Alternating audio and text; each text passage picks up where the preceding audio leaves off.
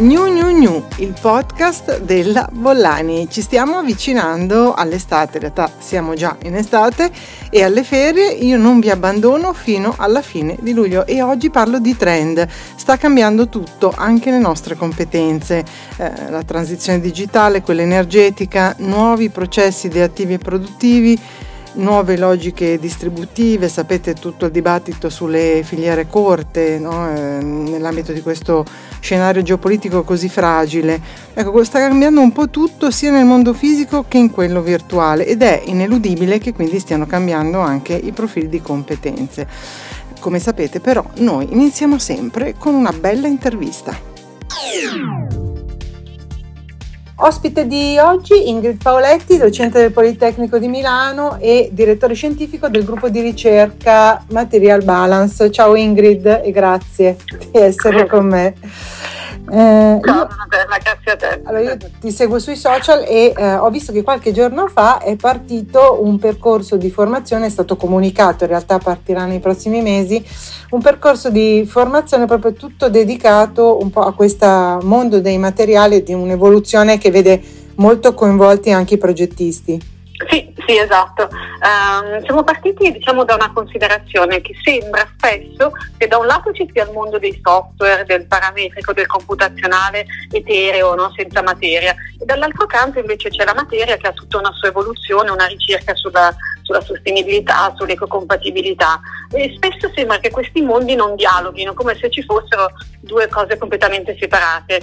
Allora invece ci siamo chiesti, ma forse la ricchezza di oggi e la figura che il progettista deve avere è molto più complessa ma anche interessante da questo punto di vista. Da un lato deve avere gli strumenti per poter progettare, disegnare e come dire modellare la realtà da un punto di vista geometrico, ma d'altro, con, d'altro canto è molto importante che capisca che poi questa matericità ha bisogno di essere conosciuta, come si cerca un materiale sostenibile, quali sono, eh, quali sono le etichettature, qual è l'importanza di capire l'impronta di carbonio, come si fa. Quindi ecco, vorremmo creare questo, infatti si chiama Material Balance, il gruppo di ricerca è Material Balance Design, un equilibrio nuovo tra eh, immaginare, creare e, e, e dire, rendere materico quello che si fa con tutte le opportunità che abbiamo oggi sul tema dei materiali, che eh, sono veramente dire, eh, disegnabili ad hoc, progettabili, abbiamo un vastissimo scenario che ci permetterà anche, spero, di avere un impatto più basso sull'ambiente. Eh, tro- le informazioni si trovano tutte sul sito Material Balance, sì. eh, 350 ore di lezione, tu mi dicevi 600 ore di tirocinio ed è un percorso che è dedicato sia a studenti che anche però a professionisti, questo mi sì, esatto, interessante. Esatto, esatto. Eh, sì, perché sia chi magari sta già lavorando e vuole eh, incrementare le sue competenze, sia invece chi magari ha finito di studio comunque vuole rimettere mettersi in gioco abbiamo anche dei bei partner, credo che si sono offerti di dare dei tirocini e di guardare un po' dentro a questi talenti che vanno da Med a Noetta, a De Lucchi, a um, Bollinger Groman, quindi anche figure diverse con cui poi si può fare il tirocinio e con cui faremo anche questi workshop eh, fisici perché il, il master sarà strutturato con dei lunedì anche blended online con delle lezioni, mm. delle parti teoriche e poi una volta al mese ci sarà un giovedì, venerdì, sabato con dei workshop tematici insieme un po' ai nostri partner, per cui non so, magari su dei luoghi realizzati insieme ai nostri partner o con dei progettisti che fanno un po' da mentor, quindi anche hands on e lì si potrebbe fare anche tirocinio con loro, quindi uno può o utilizzare l'occasione per rimettersi magari in un luogo certo. di, di lavoro diverso oppure incrementare le competenze ma anche secondo me crearsi un bel network. Eh, io so che appunto tu hai questo eh, diciamo, laboratorio privilegiato, questo punto di vista privilegiato su tutto il mondo dei materiali. Eh, oggi si può definire mh, mm, quelle che sono un po' le idee di tendenza, ma anche magari eh, le conferme che arrivano dal lavoro che fai di ricerca, cioè quali settori che diciamo presidiano bene questo mondo, questo sviluppo e quali invece si affacciano secondo te, si stanno affacciando un po' all'orizzonte? Mm-hmm, sì, ma direi che mh, mm, Due temi che sicuramente guidano sono quello di ridurre i materiali a base petrolchimica che tra l'altro da un punto di vista normativo piano piano arriveranno ad essere aboliti nei vari mercati che vanno da polistirolo ad altri materiali plastici e questa è una grossa sfida che sui materiali richiede di capire quali possono essere delle alternative che abbiano stesso, eh, le stesse prestazioni, la stessa leggerezza, la capacità produttiva, ma invece un impatto ambientale molto più basso.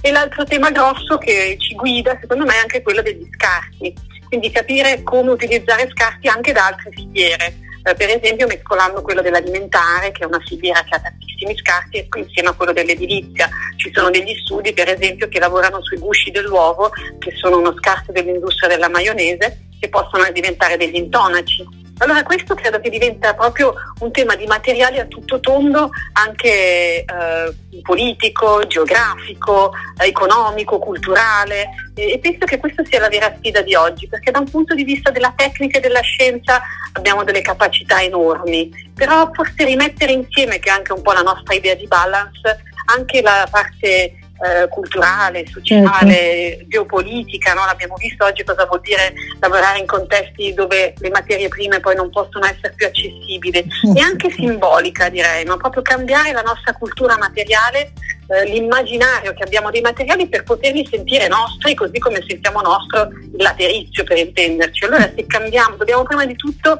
poter avere la capacità di immaginarceli, credo.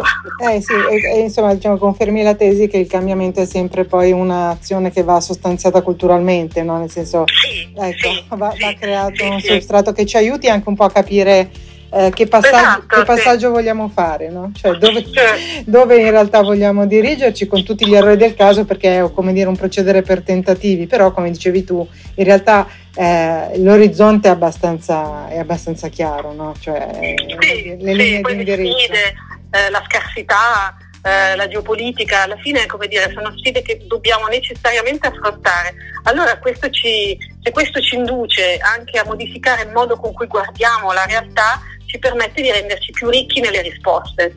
Eh, appuntamento invece a brevissimo, quindi il corso, questo sì. master inizia nel secondo semestre e invece sì. fra qualche giorno in triennale che cosa accade? Altro colpo Abbiamo il laboratorio alchi- esatto, al, nella ventitreesima triennale apre il laboratorio alchimico che proprio vuole indagare questo tema della ricerca e del progetto e anche della sorpresa perché l'alchimia ha questa parte che non conosciamo che però ci sfida e ci stimola allo stesso tempo, ecco. ci stupisce, ci preoccupa, come dire, se però lasciamo da parte la parte di preoccupazione credo che possa darci veramente degli stimoli importanti oggi. Quindi diciamo una visita molto utile per chi non è super esperto come voi ma sì. si vuole avvicinare ai temi e capirne di più perché insomma sì. è cosa che eh, diciamo è a tutti noi chiara che bisogna studiare molto ancora. Sì, avere la curiosità eh, sì. di, di, di, capire, di informarsi, io credo che questo sia eh, la grande dire, risorsa, di essere sempre curiosi. Grazie Ingrid. Che poi è la stessa radice di cura, no? La cura e la curiosità. Assolutamente, sì. Mai come in questo momento c'è bisogno poi di cura, mm. eh, in tutti i sensi. Mm. Eh, grazie e spero di ritrovarti più avanti, magari con un racconto di quello che sta accadendo nei workshop, se è una certo. specie di teasing oppure di, eh, come dire, dietro le quinte, perché immagino che eh, i nomi che hai citato sono molto interessanti, sicuramente interessanti e sempre pieni di energia i partecipanti dei master, no? Eh, che, che, che riescono poi insomma a catalizzare come dire, il meglio di se stessi, proprio come dici tu, questo passaggio no, verso un percorso di crescita nuovo. Questo è interessante. Sì, sì, Quindi, sì. Tira fuori da loro stessi eh. quello che pensavano, neanche pensavano di avere. Quindi ci ritroveremo più avanti. Grazie molte di Bene, tutto, grazie. come sempre. Ciao. Grazie a te Donatella. Ciao, ciao, ciao. Con Ingrid Paoletti, docente del Politecnico di Milano e direttore scientifico del gruppo di ricerca Material Balance, abbiamo parlato di questo percorso di formazione per professionisti e per studenti nell'ambito eh, appunto del mondo delle materie, dei materiali. È un mondo enorme, grandissimo, che coinvolge moltissimi settori produttivi e soprattutto la particolarità di questo eh, master è quello di unire la componente fisica, eh, chimica di processo a quella digitale trovo che sia eh, molto interessante. Non posso non parlare di Partner 24 Ore, che è una nuova community professionale per i professionisti tecnici.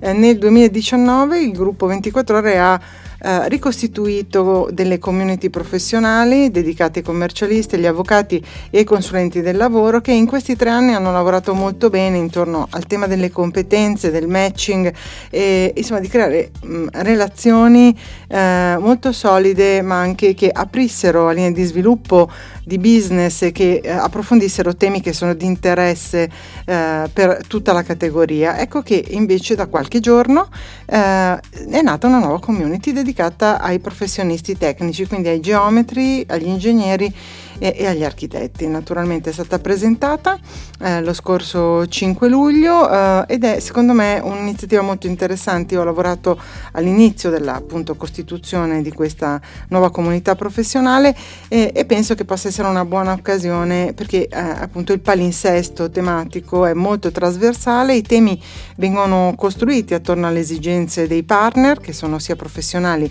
eh, che business, c'è un'attività uh, intensissima di matching, di condivisione sia online che offline con eventi, incontri in tutta Italia e eh, appunto ci si può ritrovare come si fa spesso sui temi per approfondirli anche con l'aiuto degli esperti del quotidiano e con un eh, intreccio di competenze che si allarga alle altre comunità perché come sapete ne ho parlato spessissimo nei podcast eh, oramai il mondo delle professioni tecniche è fortemente interrelato a tutto il mondo delle professioni più legate alla digitalizzazione, a quelle legate all'energia, alla consulenza legale e moltissimo e sempre di più anche al mondo economico-finanziario. Comunque nel summary, come sempre, trovate il link con tutti gli approfondimenti.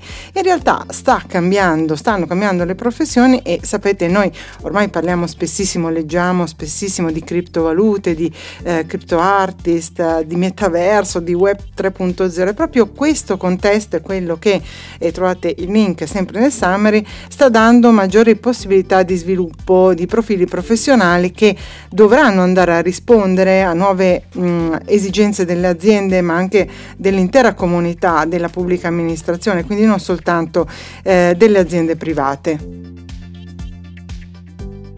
È proprio un'indagine condotta dalla uh, prima uh, coding factory italiana che è Aulab conferma che questo sia il contesto, cioè quello dell'iperconnettività, dell'immersività della decentralizzazione, insomma che sono tutti i concetti chiavi del web 3.0, sono questi appunto i contesti nei quali si svilupperanno le nuove professioni digitali. Naturalmente per tutti noi sono un po' mondi ancora distante, molto difficile parlare oggi di blockchain che appunto è ciò che governa no? questo, questo, mondo eh, digi- virtuale e digitale. Ecco, che cos'è la blockchain e come funziona? Eh, l'ho approfondito attraverso dei link, però a grandi linee appunto possiamo dire che è una tecnologia quale, che è inclusa nella più ampia famiglia delle tecnologie di distributed ledger, cioè sono sistemi che si basano su un regime su un registro distribuito che può essere letto e modificato attraverso eh, i nodi di una rete elettronica. Eh, e la, la, specificità ci spiegano è che eh, il blockchain regola un asset univoco da trasferire e in questo complessissimo mondo dei trasferimenti in digitale in realtà le tecnologie IoT di cui abbiamo spessissimo parlato anche nell'ambito degli spazi che viviamo possono aiutare a creare una corrispondenza proprio tra questi questi due macro universi, quello fisico degli oggetti, eh, degli spazi, eh, dei prodotti, insomma, e quello invece dei processi eh, digitali. E sempre in, in tema di trend, eh, è vero che la puntata è tutta dedicata a questa tematica, ma rispetto ai lavori del futuro, è il World Economic Forum nel 2020, quindi diciamo l'anno eh, peggiore della pandemia, aveva già eh, tracciato un quadro che eh, massimamente possiamo dire sia rimasto abbastanza uh, uguale e soprattutto la visione era al 2025 e ci diceva che il numero di lavori che la tecnologia stava sostituendo sarebbe stato compensato a professioni del futuro, ma questa compensazione diciamo uh, non è uh, um, come dire sincronizzata, cioè non, so, non trova uno stesso sviluppo temporale, per cui stiamo sostituendo ed eliminando molte professioni funzionalità e in realtà non ne stiamo creando altrettanto. Quindi c'è un gap tra eh, anche domanda di nuove capacità e loro reperibilità che sta forzando anche le realtà private a eh, formare professionisti che siano dipendenti o che siano appunto liberi professionisti per rispondere a un, eh, esigenze sempre più crescenti ma anche sempre più veloci nel loro sviluppo, nella loro eh, profilazione del tutto nuova. Quindi il futuro del lavoro è già diciamo qui e per la maggior parte dei professionisti che operano nel digitale, visto che quella spinta appunto mh, è, è, stata accelerata e ha, è stata accelerata anche da tutto questo mondo del lavoro a distanza e delle carriere da remoto che hanno cambiato forma, le forme contrattuali, le forme di tutela, i benefit, cioè quindi è veramente uno scenario eh, assolutamente in divenire e che sta facendo, sta ponendo delle domande rispetto alle competenze eh, completamente nuove. Eh, anche chi non cambierà ruolo, cioè anche chi non andrà a rivestire un ruolo diverso, anche chi non si vorrà riproporre no, sotto una veste nuova, dovrà aggiornare le proprie competenze e sempre il World Economic Forum stimava che le skill fondamentali dovranno essere aggiornate almeno per il 50%, anche in tutte quelle situazioni in cui c'è diciamo una base di dipendenti, una base di collaboratori solida e anche storicamente consolidata all'interno dell'azienda e da un elenco lunghissimo di professioni che sarebbero state, che diventeranno le professioni del futuro. Ne cito soltanto alcune, naturalmente tutti gli specialisti dei big data, dell'intelligenza artificiale, del machine learning, lo sapete ormai sono i processi che governano quasi eh, molte delle funzioni e dei servizi che ci accompagnano durante la giornata, però anche specialisti in automazione dei processi, dello sviluppo del business, della cyber security, perché tutto questo mondo digitale si porta dei rischi enormi che non governiamo ancora, anzi eh, diciamo ai quali ci stiamo affacciando. Gli specialisti di internet delle cose, IoT, l'abbiamo citato poco prima, proprio come mondo che unisce, che fa collidere questi due universi, fisico e digitale, tutti i responsabili dei servizi aziendali e amministrativi che però si muoveranno, come abbiamo visto, sulle, attraverso le blockchain. E poi ingegneri di robotica, strategic advisor, eh, analisti di gestione e organizzazione. Di contraltare a tutto questo mondo di professioni legate al digitale, però eh, ricordiamo eh, che anche questa classifica citava meccanici, riparatori di macchinari e eh, appunto specialisti, ingegneri che invece avessero più a che fare col mondo del prodotto e dei processi di produzione. E qui cito due invece report, uno di gennaio di quest'anno e l'altro di aprile, il primo di Randstad, che appunto è la società di ricerca del personale, che invece classificava quelli che erano i primi profili eh, richiesti, quindi le, 4.000 posizioni, prime 4.000 posizioni aperte eh, diciamo, all'interno eh, dei loro, delle loro piattaforme. E qui invece scontriamo con un mondo fatto di chi lavora eh, sulle cose, cioè sugli oggetti, non tanto sui processi, quindi magazzinieri, infermieri, eh, impiegati amministrativi, operatori di macchine utensili, eh, di più categorie anche di macchine legate al settore del legno, ad esempio elettricisti, saldatori, operatori pluriservizi nella grande distribuzione Loreca, addetti all'helpdesk, insomma qui eh, eh, appunto ci si scontra, poi ci si affaccia all'altro come dire, lato del mondo, quello che invece gestisce le professioni che hanno a che fare col fare, con appunto l'organizzare, il produrre e eh, il, eh, il, il, realizzare poi i processi che altri invece hanno ideato e sistematizzato anche su piattaforme eh, digitali. E la piattaforma Asso Lavoro Data Lab, che è un osservatorio dell'Associazione Nazionale delle Agenzie per il Lavoro, appunto anch'essa però più di recente, a fine aprile, aveva stilato una classifica dei 30 profili eh, più richiesti e anche eh, dividendoli però in tre categorie. Questo mi è sembrato interessante. Diciamo mh, dalla categoria che aveva meno bisogno di specializzazione a quella invece che ha bisogno, ha necessità, eh, diciamo, per la costruzione di questi profili eh, professionali eh, di più tempo, di un percorso più lungo. E l'ultima graduatoria è legata a lavori, ad attività tipo quelle dei manutentori, dei montatori meccanici, operai edili, eh, dei cantieri appunto e manutentori in generale anche nel mondo dell'edilizia, addetti al confezionamento, responsabili di magazzino, carrellisti, insomma eh, saldatori, l'abbiamo già citato. Questa è una delle tre categorie più richieste. Secondo gruppo invece eh, un profilo più commerciale, eh, anche se poi si tornava sempre a agenti immobiliari, agenti commerciali, customer service, eh, customer service e contabili e però sempre delle figure tecniche, quindi un rimando alle figure tecniche che fossero un po' eh, tra il tecnico e il commerciale. Prima classifica si torna al mondo della digitalizzazione, qui torniamo a parlare di cybersicurezza, quindi esperti alla programmazione dei codici, ad esempio, ma uh, tutte uh, expertise legate anche al mondo dell'intelligenza artificiale e delle competenze nel campo del machine learning.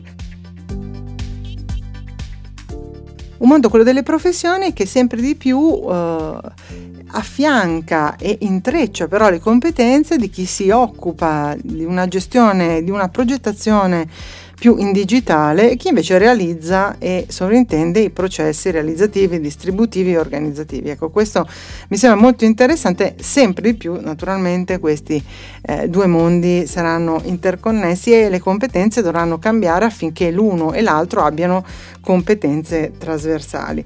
E poi c'è tutto il mondo di quelli che vengono definiti green job. Qui cito soltanto le macro categorie, ma ad esempio Talent Garden, trovate il link nel summary, aveva stilato ha stilato um, di recente un elenco di quelle che sono le professioni. Sapete che Talent Garden è una realtà abbastanza eh, particolare che unisce il campus eh, di formativo con spazi di co-working creativi, quindi è una scuola eh, dedicata all'innovazione, quindi diciamo è una, eh, un hub, è un contesto molto interessante e che anche eh, segue lo sviluppo di talenti, di competenze molto innovative. Aveva stilato il suo elenco di eh, green job del futuro futuro c'erano eh, diciamo, temi che sono per noi abbastanza consueti, quello de- della certificazione energetica, degli installatori dei progettisti, tutta la parte impiantistica per il basso impatto ambientale, ehm, quelli che loro definiscono gli, evo- gli ecoavvocati, cioè gli avvocati comunque legali che seguono tutte le tematiche legate al mondo del green,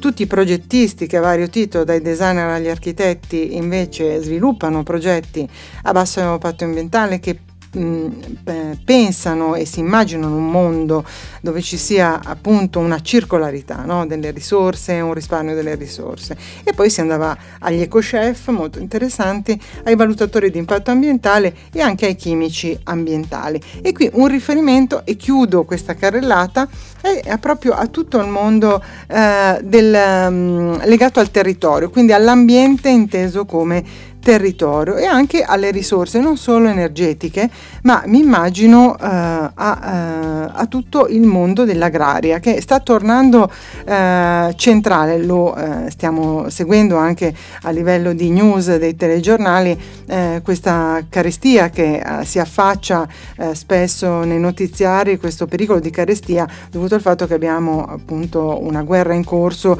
e anche una, una siccità diciamo abbastanza unica che non si vedeva da moltissimi anni.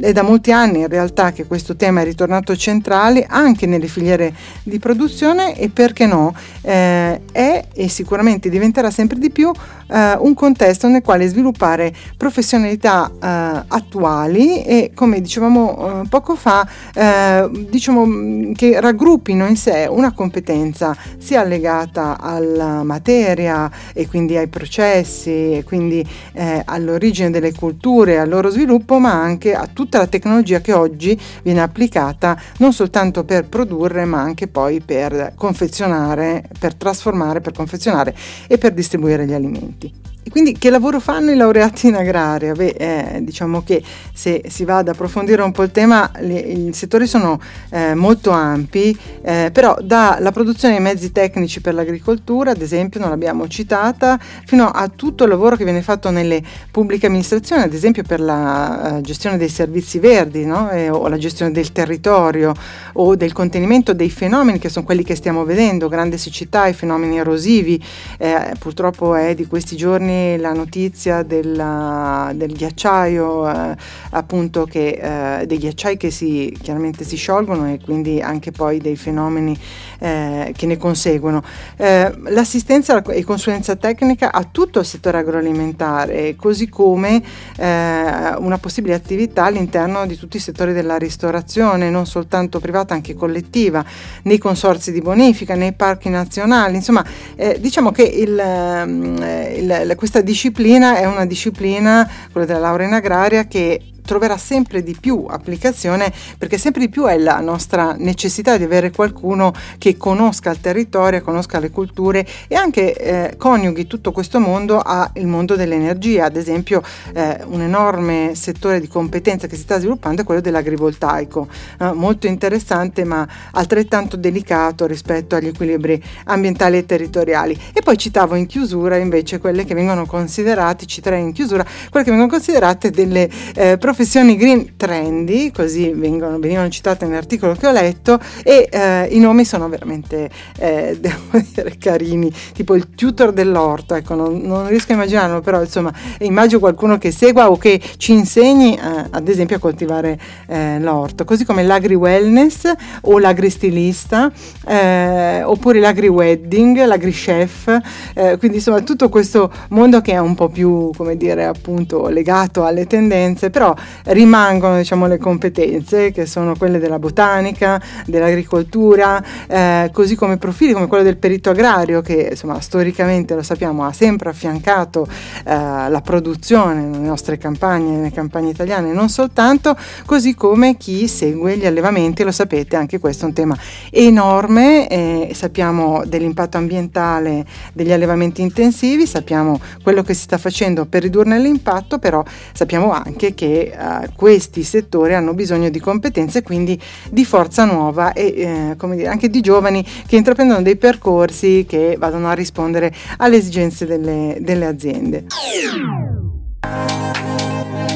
Questa dualità tra mondo fisico e digitale la ritroviamo ormai in tutti i frangenti della nostra vita, anche nei percorsi di formazione, sempre di più. Infatti, master e non soltanto, anche i percorsi accademici uniscono questa, uh, queste competenze bivalenti, cioè questa attenzione ai processi, alla realizzazione, allo sviluppo di prodotti, soluzioni, eccetera, e tutto un mondo invece di competenze digitali che ci aiuta quando siamo tecnici amici, mi ci metto anch'io a dialogare con chi invece sovrintende nei processi di organizzazione e di sviluppo più legati al mondo digitale, all'intelligenza artificiale, l'abbiamo visto, eh, all'IoT. Questi due mondi non devono scollegarsi. Ecco, quello che emerge un po' da questo eh, sorvolo che ho fatto, come sapete, sempre eh, breve con tutti i riferimenti nel summary, è proprio questo. Questi due mondi devono rimanere connessi e eh, il tema vero è quello di non lasciare, come ho detto già in altre occasioni, indietro nessuno quindi portare con sé anche chi